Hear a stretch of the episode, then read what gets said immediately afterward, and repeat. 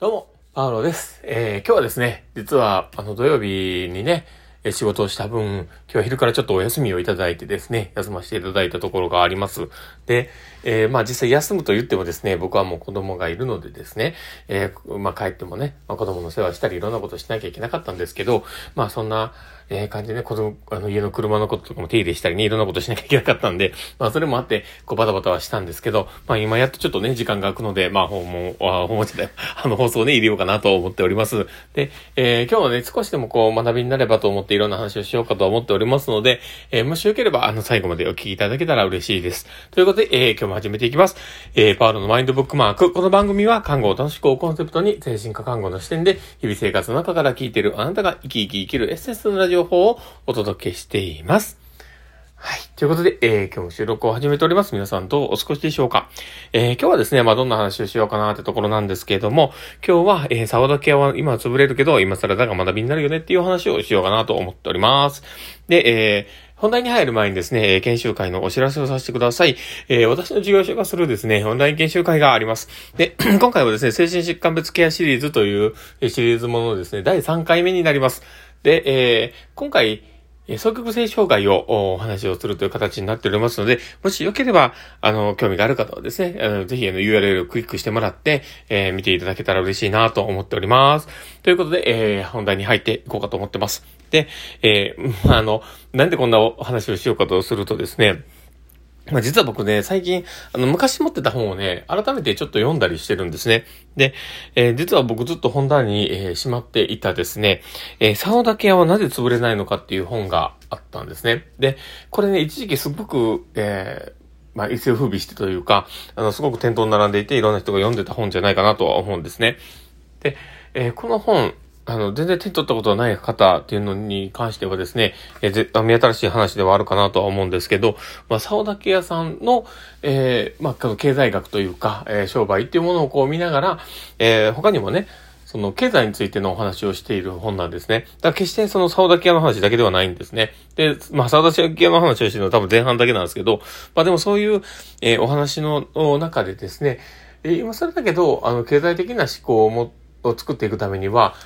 まあ、知っといた方がいいよねって僕は思うんですね。だからまあちょっと今回、えー僕もちょっとペラペラめくって、あ、なるほどな、確かにな、というのをね、こう改めて、えー読んでいたものがあったので、まあ話をしようかと思っております。で、えー、竿だけやって、あの、知ってる人がどんだけいるかなと思うんですけど、あの、トラックにね、こう、竿を何本も乗って乗っけてですね、竿や、竿だけってやってくるんですよ。で、えーそれをやって、へーってですね、あの、こう、住宅地をこう回っていって、で、あの、欲しい人がえ止めてですね、あ、竿をください言うて買うっていう、そういうあの移動式販売のスタイルですね。で、えーそういった、えー、竿だけの業者さんっていうのが昔結構走っていたんですね。で、えーまあその竿だけ屋さんがなんで潰れないのかっていう話を、まあ書いています。で、えーまあそのからくりっていうのは、あの実際その500円、えー日本でまあ1000円とか、それぐらいでこう売ってるわけですよ。で、まあまあ普通のね、えーまあお店とかで考えたらですね、まあまあ比較的安い。えー、かなまあ、まあ、それともトントンぐらいかなぐらいの。で、まあ移動してきてくれる分、まあ、安くていいよねぐらいの感じの、えー、ですね。で、その竿をね、こう、購入するってなった時に、あの、一本ね、えー、まあ、日本であの、1000円の竿をね、売った手前ですね。えー、まあ、その、買いに来た人にですね、え実はもうこれはね、あの、日本でえ1000円のものを売ってるんだけども、えこちらの本、本になったら、あの、1本で5000円になると。で、ただ、これはもうすごく、あの、耐久性に優れているから、えー、孫松代まで使えるよっていう、まあそういう話をして、で、まあこれをね、買ったお家では、すごく、あの、いい好評をいただいているものがあるので、もしよければこちらの方もというお話をするわけです。で、えーそれで、まあ5000円のものが、あ売れると。いう感じになって、で、まあそれをね、わざわざまあ設置してくれるっていうもんだから、まあそれをね、設置してください、あありがとうございます、言うて、言った時に、あの、竿をかける台の方をこうね、見た時にこれだいぶ錆びてますよとかって言って、それもまた買わされるという、そういうね、あの、学生商法なわけですよ。で、ただね、も、あの、結構ね、法外な値段なわけですね。ただだって、あの、竿だけあの竿なんて、あの、1本5000円なんて高すぎるわけですよ。だけど、あの、そこで、あの、その、付加価値をね、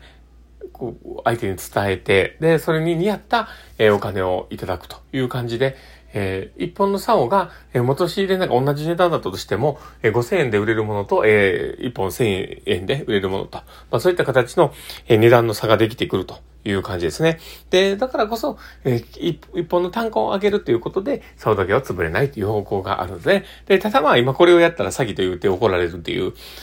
で、あの、捕まってるね、え、人もいるかと思うんで、今の時代ではね、竿だけ屋さんって潰れちゃった、潰れちゃうと思うんですよ。え、詐欺と言って言われたらね、潰れちゃうとこもあるとは思うんだけども、まあでもそういった、えー、まあ大事なポイントっていうのは、まあ一つ同じものを売ったとしても、それに、え付加価値をどれだけ自分たちがつけつけれるかということで単価は上がるよっていう話なんですよね。だから、その単価を上げれることを考えていって、えーまあ、組み立てていくどんなサービスでもそうだけど、それをやれるかどうかで、えー、客の入りが少なくても収益を上げれるっていう結果が生まれるっていうわけなんですよね。で、これってすごく大事なポイントで、えー、考え方だなとは思うんですよね。で、まあ他にもね、この竿だけ屋さんの本にはいっぱい書いてあるので、もし、あの、中古屋さんとかで言ったらね、多分めっちゃ安く売ってると思います。で、もしよければね、あの、そういった竿だけ屋はなぜ潰れないのかっていうのにこうね、手に取ってもらったらいいと思います。で、いろんな経済学もかけてあるので、参考にはなりますし、面白いなと思うんです。で、ただまあ、そういうね、えー、プラスアルファの価値っていうものをどれだけ埋めるか。で、ただまあ僕ら、僕らで言えばね、その医療っていうものをやっている中で、その付加価値の付け方って難しいんですよね。で、えー、例えばね、あの、ハイさんとかであれば、えー、例えばホワイトニングとか、まあ、他には、まあ、いろんなね、えー、ものがあると思うんです。その、プラスアルファ、その保険適用外の商品だったりとか、えー、まあ、これをやったら、すごく、あの、まあ、素敵に見えるよということだったりとか、えー、歯を大切にね、やっていけるよ、みたいなことだったりとか、いろんなサービスが、えー、聞くことがあると思うんですね。で、それぞれにそういったものが、多分医療っていうのもあるとは思うんですね。だから、あの、これをね、本当に、えー、しっかり大事に考えていくことっていうのは、あの、大事じゃないかなって、もともとこういうふうにね、うまく、それもサービスが作れないなって思うよりは、まあそういったサービスのね、え、考え方があるよね。だから、自分たちのサービスの展開の仕方では何か考えれるのかなっていうことは、え、視野に入れながらね、え、考えていく大事なかなと思ったりしてます。で、これはまあ、どんなサービスでもそうだと思うんですよね。この考え方があるのとないのと、で、そういう視点がね、え、やっぱり、え、ある人は重宝されると思うし、で、そういう視点がない人にとっては、えー、やっぱりそれ相応の、えー、仕事しか回ってこないっていうのは、え世の常じゃないのかなと思ったりしてます。なので、まあ、あの、本当にとっかかりで、えー、いいと思うんですけど、もしよければちょっと手に取ってもらったらいいなと思ってます。僕もなんでこれずっと置いてんだろうなと思うんですけど、多分そういう、あ、ちょっとこれって、あの、頭の考え方として、あ、素敵だなって思うことがあったので、多分僕持ってるんだと思うんですよね。多分こ、僕でもこれ多分ね、高校ぐらい、高校じゃないな、専門学校の時ぐらいからずっと持ってると思うんですよね。で、だからまあ、あの、もしよければね、あの、興味がある方は、えー、ぜひ調べてもらって手に取ってみてください。ということで、えー、もう今日は大したこと喋ってませんが、もしよければ、あの、参考にしてもらえたら嬉しいなと思っております。ということで、えー、まあ今日のね、話はこれで終わろうかなと思っております。えー、この放送を聞いて面白かったな、楽しかったな、なるほどな、って思う方がいたら、ぜひフォローいただけたら嬉しいです。そして、あの、ラジオトークね、聞いておられる方にとってはですね、あの、リアクション残せるようになってると思います。あの、フェイスマークとか、ハートマークとか、ネギとか、リアクション残せるようになってると思いますので、もしよければ、いっぱい残していただけたら、えー、パワロさんはめちゃめちゃ喜びます。ということで、えー、今日の放送はこれで終わろうかなと思っております。えー、この放送を聞いたあなたがですね、明日も素敵な一日になりますようにってところで、ではまた